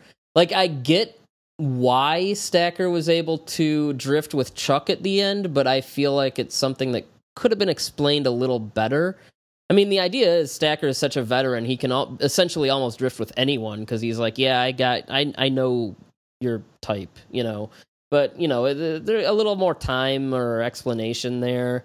Um, there's certain expositional lines that really kind of don't land with me, um, and just kind of feel like overly expositiony. Like the the part where Charlie Day is talking to Ron Perlman, and he's like, "We both know that the kaiju have two brains," and it's like it, that that nobody would like talk like that. Um, there's a couple things like that here and there, but I mean, I don't really have any real big gripes about the movie. I mean, every time I watch it, it doesn't feel like it's over two hours. Um, the monster scenes are great. Oh, about the effects. Um, I want to say I think this is a movie that actually does show very well um, the advantages that can you can have with having CGI uh, monsters. Um, and one of the things is we talked about the sense of scale, um, but like literally the sense of scale with the monsters and the robots is very uh, well done and really cool looking. I know um, it's not like a serious complaint I don't think anyone has, but I've heard people say like one of the thing one of the ways you can tell it's always a man in a suit is like for example, mon- uh, Godzilla comes out of the ocean and look at the uh, the water drops. You know, for a creature that big, the drops dripping off him are huge. But in this, it's like with CG, you can actually show, you know, look at like the water drops when Gypsy's in the ocean and like they're tiny. Like you can really kind of do textural things like that that uh, are really cool, and it, that is something that you couldn't do with the man in the suit. Kind of like, um, you know, uh, Harryhausen once said none of his monsters could be done with a man in a suit, and it's like they could. But you know, if you look at like the Hydra from Jason and the Argonauts, like that thing is a suit would just be a mess of heads bumping into each other. It wouldn't. It wouldn't be the same. Yeah. Um, so I don't know. I, I actually think that that's something that kind of gets overlooked is how CG can really help the scale of a, a kaiju movie. The CG in this film, I think, still holds up very. I mean, like it still looks good now. Like it was. I watched the Blu-ray, and I mean, it's just it's a beautiful film to watch, and it doesn't really ever feel oversaturated the way that some other films do. I'm looking mm-hmm. at anything made by DC. like Right. the, the, there, there's there's beautiful use of color, but it doesn't feel obviously fake. Yeah. and I that, that's what I liked, and, And so- especially like the Hong Kong scene, like they're just bright lights everywhere. Like that's that looks it looks great. Yeah. It- Some people might disagree, and that's fine, but you know, I think of some of the CG in like some of the recent Marvel movies, like, you know, Thor Ragnarok or Oh yeah, and, and and you know, it just looks so um Shitty. you know, I, I, cartoony maybe uh, yeah. I think agree. Jurassic World. Oh yeah, yeah, and and I really think that this movie, for the most part, I think the CG is really good. It it I never got the feeling like it felt like video game graphics, and I'm sure there's a, a lot of people out there that you know might feel otherwise, but and that's fine. But it's not something that you know really ever stuck out with me in this particular movie, and also I think, like I said, it really helps texture because like look at the Jaegers and look at like all the little details. Like they have these little hatches, and you'll see like where one of them has like a ladder that goes into like a like a, a cockpit or something, and like I don't know. I that's the kind that is the kind of thing that a suit you wouldn't be able to be as intricate with it. Um, so I don't know. I guess that's my soapbox for for saying you know. Although I always prefer stop motion or man in suit to CG, this is one of the cases where I think the CG works really well. I would agree. You know, uh, go ahead, Byrd. okay, hold on to that thought because this is just a dumb question. It's just gonna be like two seconds. You know what else that was goofy? Um,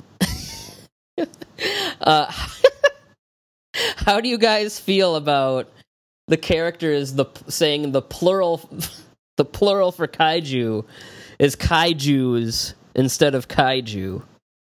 Is it weird that it like weirdly? uh, It, it didn't bother me, but like I know it was very apparent when they said it. I'm like, oh, I think that's wrong, and I'm the one who gets every word wrong when I say something. So, uh, you know, I don't know. It's it's a, it's not really That deal, though. bothered people though. It's not. That seems like a pretty. I mean, Tom, how, where are you on kaiju's versus kaiju? Shut up. Like yeah. Whatever. I mean, that's that's yeah, just that's where I am. I'm at I'm at get over it. Like yeah. It's not it's not a real movie because just just stop stop.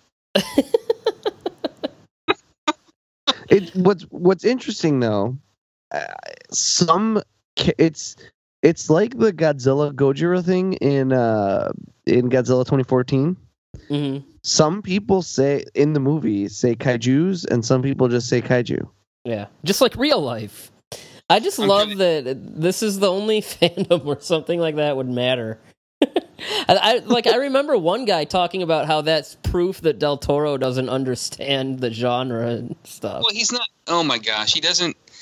He's not a native English speaker for one, and then second, kaiju's not an English word. Who or a native Japanese speaker I I mean, that's what I'm, well, what I'm saying is, if you if you take the word from Japanese to English, like the, the most basic rule of English would typically say put an S on it to make it plural, but then we have goose and geese. I mean, like you know, who cares? It's stupid. Get out of here. oh So the plural of kaiju should be kiju. um, I have one more topic here that I want to talk about in terms of like reviewing the movie, and le- uh, and then I mean, if you guys have anything else you want to touch on, go ahead. But that's the score. Yeah, that's what I was going to ask. Oh about. yeah. Yeah. Um, Whoa. I I'm actually sure people really hear like this score. I remember when the movie came out, people were kind of like eh on it, but more and more, I think a lot of people have come around to at least that theme. Um, Oh, the theme is glorious. uh, the It's theme, awesome. it's uh, Ramin Djawadi. I'm not sure if I'm pronouncing that right, but I he's think done it's a, Ramin. Okay.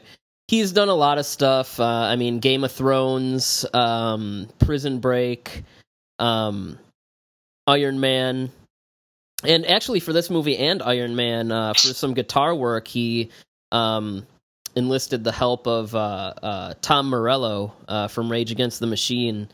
Um, and uh, you can definitely. While we're on the subject of Ramin Djawadi, real quick, and since you mentioned it, uh, the Game of Thrones tour is coming back. Like, if you get a chance, go see it. If you watch Game of Thrones, um, but yeah, if you get a chance, go see it. I went and saw it. It's really cool. Is it him?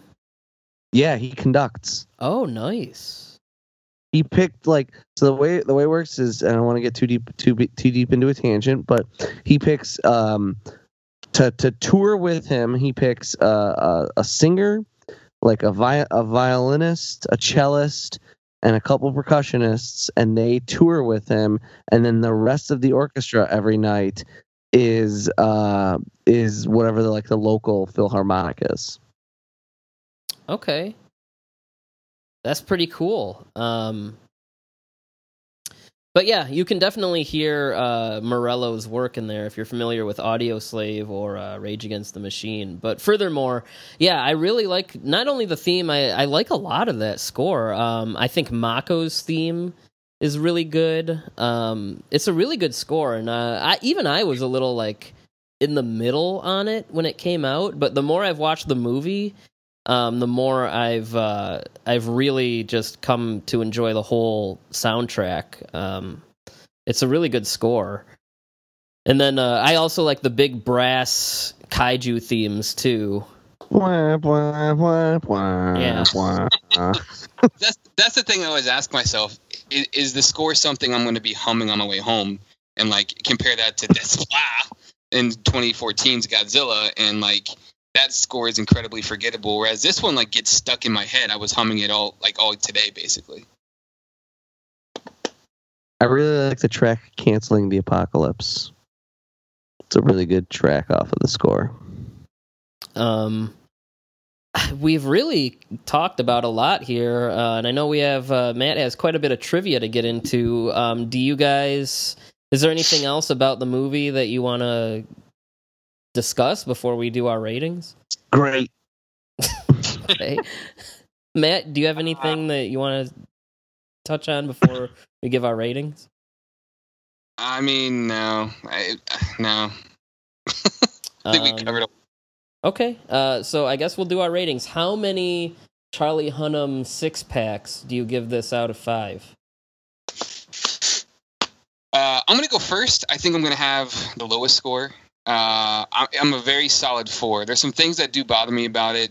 Um, I already mentioned those, but it's it's a highly enjoyable film. I think so far, it. I mean, it, it's probably. I mean, I would say it's probably the best out of the legendary monster films that we've gotten so far. Um, so I'm I'm at a very solid four. It's- It's a very very good movie. I give this movie five out of five. Kaiju Blues. Uh, you know, I'm gonna do it. Uh, I'm gonna give it a five. It doesn't mean I think it's perfect. It just means that for me, everything works. And um, yeah, I mean, I, this is the one of the I would say since maybe Jurassic Park, the closest I've felt to actually like being a kid in a movie theater. Um, and it really just scratched an itch that I had for a long time that you know wasn't really being fulfilled and you know as much as i enjoyed stuff like gamera the brave and cloverfield like nothing was really you know, giving me the sense of, you know, fun that I, I I was missing. You know, even the Millennium Godzilla movies were, you know, as much as I like some of them, they're a little bit dry. Um, and you know, Final Wars was a little bit more of a return to like the goofier Saturday morning kind of thing, but that movie is just such a mess too. Um, yeah, I mean, this movie just hit all the right spots for me, checked off all the right boxes, and um, uh, I still maintain that it's the best thing we've had since um, Gamera Three.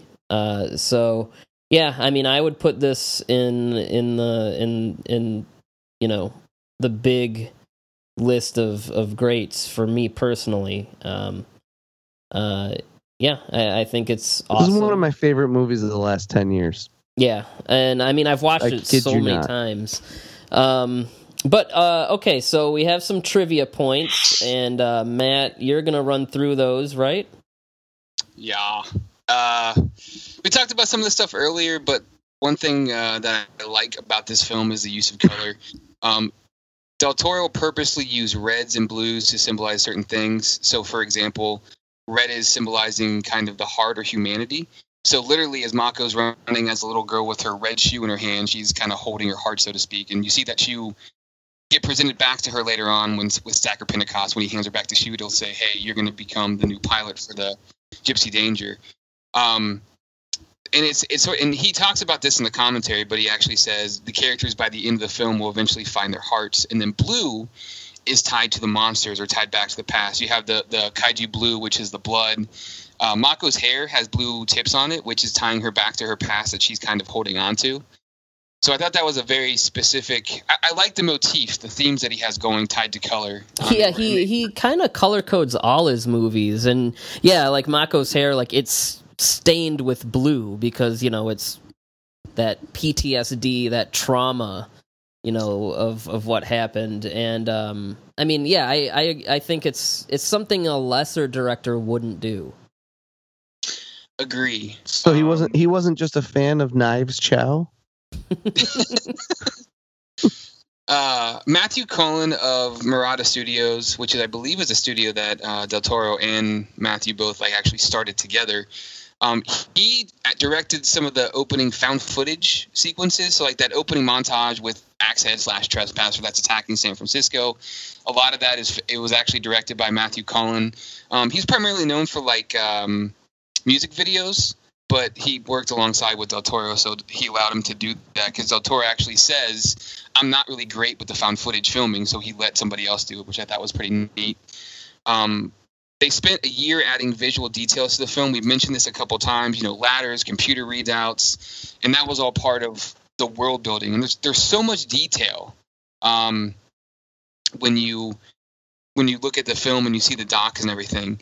So there's a quote I'm going to read, um, kind of about trust in the movie, and this is Del Toro talking. He says, "I want the movie to be about a worldwide a worldwide crisis. I want it to be a movie not about a hero, but a compositive hero saving the world." And basically, the world is saving the world. He says every race, every sex, every recruit, every color of skin are coming together to do this. Um, I thought that's awesome. I mean, like, it, it's great. We talked about it earlier, but allowing the characters to bond together, much in the same way that you would see in some of the, you know, the Honda films, where like this is a, a world thing, people coming together to defeat a bigger threat. Um, I think that's a, a great theme to have. Thematically, this is probably the closest to like the themes Honda embraced. Um, and kind of after the Showa period into the Heisei, it kind of got left behind by the Godzilla series, all the way up to where you have Shin Godzilla, which is pretty much like you're not Japanese, fuck, oh, fuck you, you know. Um, Byrd, you want to take the next one because I wasn't sure what this little bit right here. Oh yeah, okay. Um, in the novelization, the kaiju scale, so you know they're all kind of have a, a numerical scale, kind of like uh, a, an earthquake, level four earthquake. It's level four kaiju. Um, in the novelization, um, that's actually uh, called the Serizawa scale, which isn't in the movie, probably because Del Toro was trying not to be super referential to one specific thing, but that's a fun little bit there. we talked about this earlier too. Uh, Del Toro mentions a, a ton about Goya's, um, Mazinger series, and obviously Ray Harryhausen's films. Like he talks about Talos specifically from Jason the Argonauts as being instrumental in, as to how he wanted the, the Jaegers to move. I can So totally see that because Talos is like for a stop motion creation, it moves like it's this just lumbering behemoth, and yeah, it, you really kind of feel like how much that thing must weigh in the way Harryhausen animated it. Uh, this movie also was uh, well, Warner Brothers wanted to make this film 3D, and Del Toro re- initially rejected that, but then he basically reconsidered and he agreed to do a 3D con- uh, conversion. Um, he did take this very seriously, and he basically said he would only do it if he could have um, three times the amount of time given uh, to do 3D convert conversion. He also consulted uh, James Cameron as to basically how to go about doing this because he had done the because James Cameron had actually just done the conversion for Titanic. Did either of you guys see this in 3D? No. I never watched. It. I saw this. a 3D. f- yeah, I I'm not a big 3D guy, but I saw it a few times, and then after reading like how much effort they put into the actual conversion, I did see it in 3D, and it actually was pretty good for for a conversion. It's probably still one of the better ones I've ever seen. Um, and like I've seen conversions that look awful, like where they, it's just like you're looking at cardboard cutouts, but they did a really good job with this one. Um, he also wanted Gypsy Danger to walk with kind of a John Wayne cowboy swagger, which I, I think you, Oh, I think you do get that if you think, especially like when he's dragging the the big boat behind him. yeah. Um, I thought that was pretty cool. Um, the movie is dedicated to the masters of monsters, Ray Harryhausen and Ishiro Honda. And if Um, uh, I'm going to interject here and get really nerdy, um, because Hmm, obviously, weird. You never do that. He's never done that once on this show. um, obviously, uh, like I said, this movie is the closest I've come to really kind of feeling the sense of fun in a kaiju movie that I hadn't felt in a long time. And um, I talked about this a little bit on the Cloverfield episode. I said with that movie, it was nice to see these Hollywood filmmakers finally kind of come around to giving props to the Japanese movies. And this this movie kind of further validated that for me. And then uh, just seeing those words at the end, I, I, I can't think of two better people to dedicate this movie to. Um, and then another thing that always bothered me is the kind of divide between, you know, the Harryhausen and stop motion fans and the tokusatsu fans. And to see someone make a movie in tribute to both of these people who really don't get enough credit um, these days, uh, and were from completely different schools of thought in how they make these movies. Honestly, to see that dedication, I got a little choked up. Got a little choked up. I'm uh, not surprised, which is fine. That's fine. Um, so apparently, David Cronenberg uh, helped uh, crew for this film, which I assume means picking the the crew to, to help out the film. I don't know, Byrd. You tell me. You're the one. Well, who well, uh, the the deal with that is um, Cronenberg's an old friend of Del Toro's, and he's Canadian, and uh, he kind of talked Guillermo into shooting in Canada, and kind of helped him with you know recommendations on um, uh, staffing and um, and stuff like that. So that's why he gets a credit, and um, I'm a big Cronenberg fan too, so that's a cool piece of trivia. The last line, uh, Mako, you're squeezing me too tight, was a suggestion from his friend director Alfonso Cuaron. And uh, he showed the film to Rian Johnson and Alejandro Gonzalez. Rian, are you are you friggin' serious? I, dude, I don't know how to say names. It's Ryan. Is it Ryan? I don't know. He just made of the biggest movie of last year. Haven't you heard anyone talk about him like before? No, man. I don't. I don't. I don't. It's it's fine. Okay, all right. know, Go, I, continue. I said I, I mispronounce stuff all the time. This is par for the course. uh, anyway, he also he also consulted James Cameron uh, before making the final cut. Um, he actually delivered the film under budget, which I did not know that. That's uh, pretty awesome considering how big the budget was and how extensive the CGI was. But it also allowed him to do three days of reshoots. Um, Del Toro had a plant named plant planet. God, I can't talk now. Uh, named after him in Ultraman X, uh, where X and Zero fight on planet Guillermo. I haven't watched that series, but did, do you recall that? uh, I don't recall that specifically, but I will plug Ultraman X as being an enjoyable show. I'm a Okay. big It's fan. one of the son- early episodes. I know that. It's like episode five or something. Yeah, I do. I do remember an episode where they, um, pretty early on, where they go and they fight on like a different planet, and that doesn't happen too often that in that series. So I, I'm pretty sure I know which one. But yeah, check out Ultraman X if you haven't. It's it's cool. Um, Travis Beacham said that an earlier version of the script would have Mako and Raleigh speaking two different languages for the majority of the film, and then after they connect as pilots, uh, they would begin to slowly understand one another. And then by the end, um, they would both hear each other speaking in their own languages, which that's kind of a cool idea. But yeah, I kind of, I kind of like that. Yeah.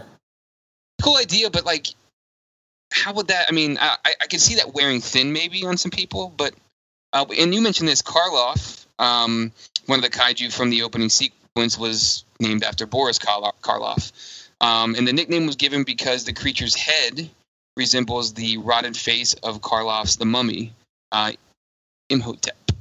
So yeah. That's all the trivia that I have. I'm sure you anything else you want to add to that Byrd? Uh, not quite. I know um, one thing that uh, is, um, I mean, movies. The first cut of any movie is almost like four or five hours, and then they trim it down. But uh, I know he said he cut about an hour of material, um, and uh, that's kind of why the characters are just types. He said there was a lot of stuff left, but he wanted to reduce the characters to being like their most basic types and then each character there's one character he says and that's humanity and each character is like a different uh, part of that and they all contribute at the end and all take risks and everything like that make sacrifices. Um, but i know there was some more um, you know sophisticated or quote unquote adult uh, themes in there uh, some of which are in the the prequel graphic novel according to del toro but um, but yeah, I mean that's really all there is for trivia. Did now I, I actually ha- I, I bought it when it came out and I never read it just because I'm a bum. But have you guys read the prequel uh, graphic novel? Yeah.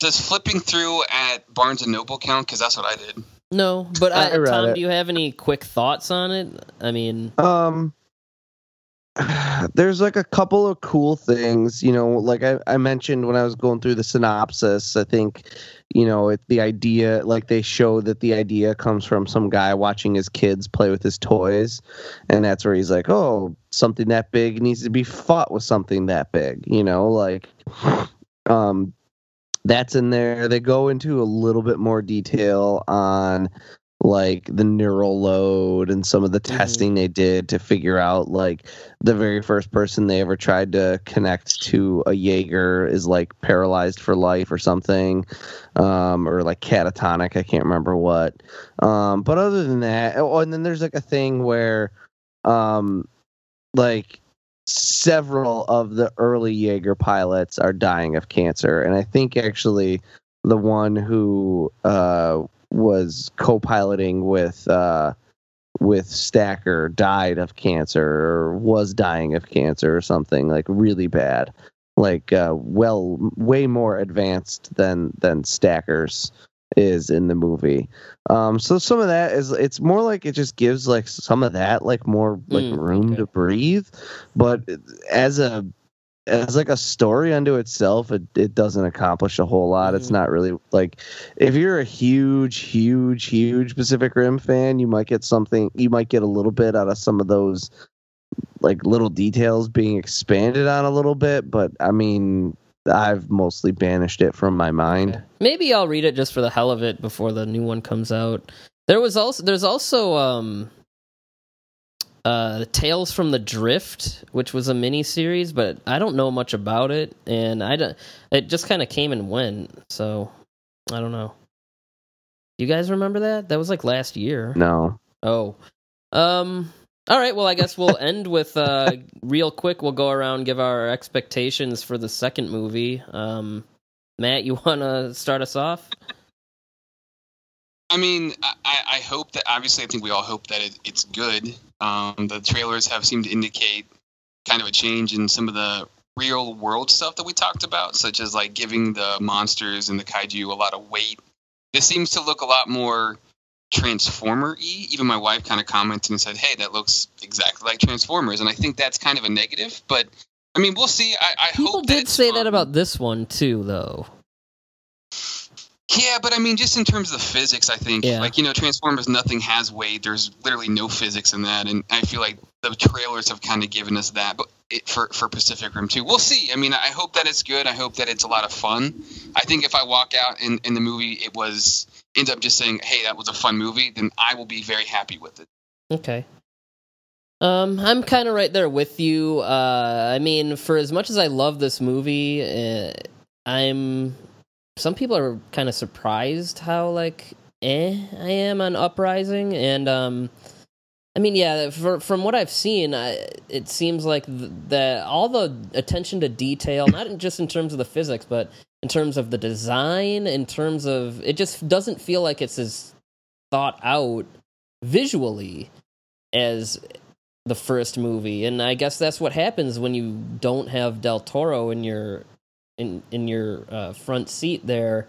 Um and yeah even the the the suits that the jaeger pilots wear look cheaper. Everything looks cheaper. Everything looks faster. Um and yeah i'm not i'm not really digging the aesthetic um and uh and I mean, the only re- re- real returning cast you have the two scientists and um, uh, uh, Mako Mori. Um, is that it? I think there might be one more, but but yeah, there's really not a whole lot of the returning characters. Um, and something tells me Mako is gonna not be involved very much. She's barely in the trailers. Um, I like John Boyega, who's also on here as a producer, but yeah, I don't know. I know that Del Toro was all set to do a sequel called Pacific Rim Maelstrom, um, but then Legendary got bought by Wanda, and that whole held up everything. And so he went to do Shape of Water, um, and then What a mistake. yeah, I'm sure he's regretting that.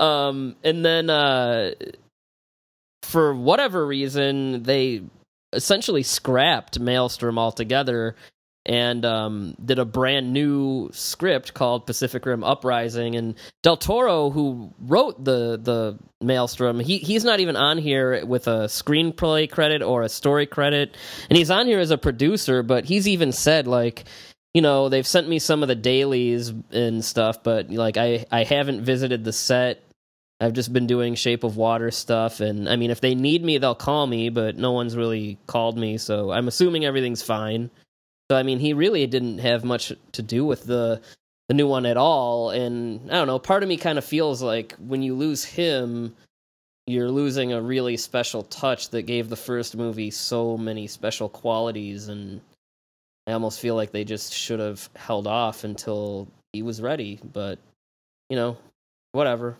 Um, Tom, how do you feel? Yeah. uh it it shows that he's not involved at all and that and that's just from trailers. Um all of that attention to detail and attention to physics is gone. Uh and that that is something that still bums me out like every time I see a trailer and can I just say the marketing for both of these movies has been terrible the first one the first one was was like i was in a theater that had like a huge pacific rim banner and like i pointed to it and i was like that's like one of my most look forward to movies of the of the year. Like uh, this is before it came out you know um back in like 2011 or whatever and people were like oh i haven't even heard of that movie at all. Um so the first one was like like nobody heard of it.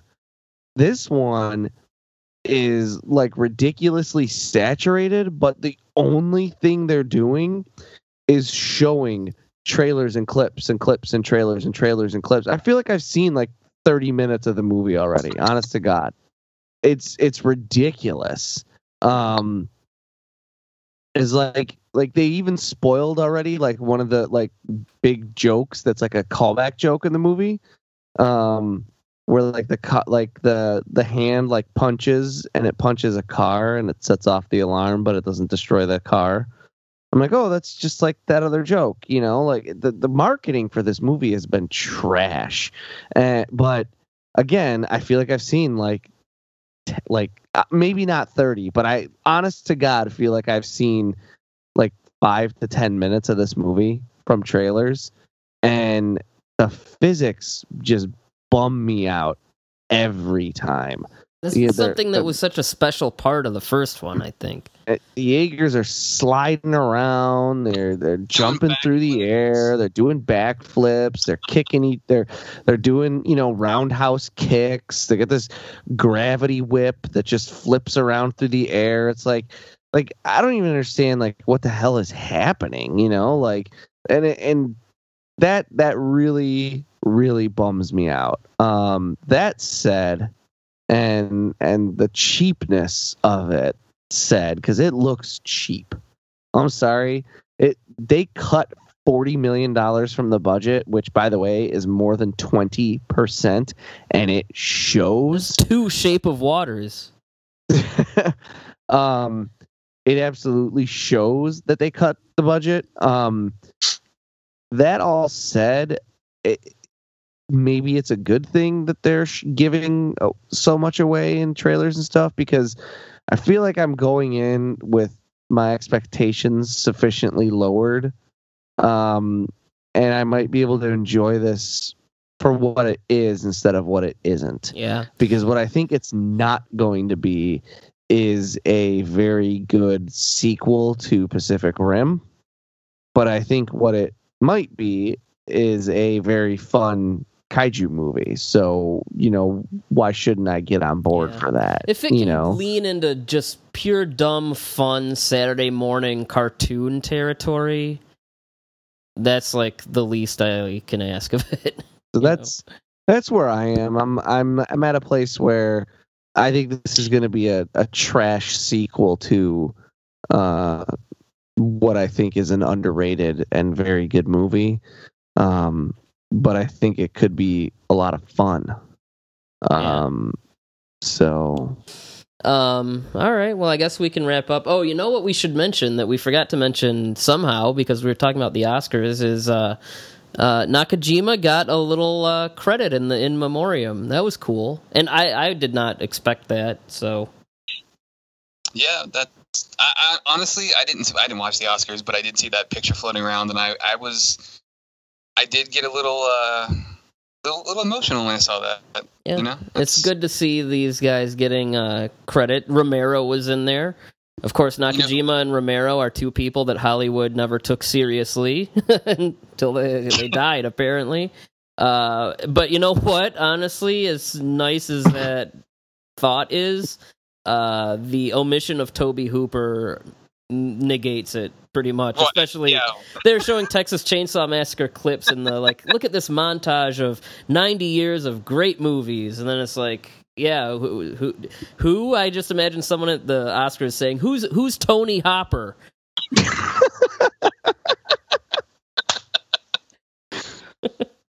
uh, they also left off Powers Boothe and uh, and Miguel Ferrar. Ferrer. Adam West. Oh, And Adam yeah. was the number- M- was Miguel Ferrar in last year's though? I don't think so. Hmm. Well, anyway, That was they left off Bill Paxton too, but he was in that he weird was- thing Yeah, where he was in last year's also because he no, died he in. was not. No, they he was left out mentioned last year. him. Yeah. They mentioned him specifically by name, Huh. Where they were like, "Oh, Bill Paxton, you know, sad to see you go" or whatever. But like, he did not appear in the in memoriam thing because he died too close to the Uh, actual Oscars. Okay. Well, that's dumb. I guess that wraps it up, and uh, yeah, we'll see you next time with, With something more, with something that's probably really stupid. Way to hook 'em, Byrd. Yeah, yeah. Tune in. All right. All right. Bye.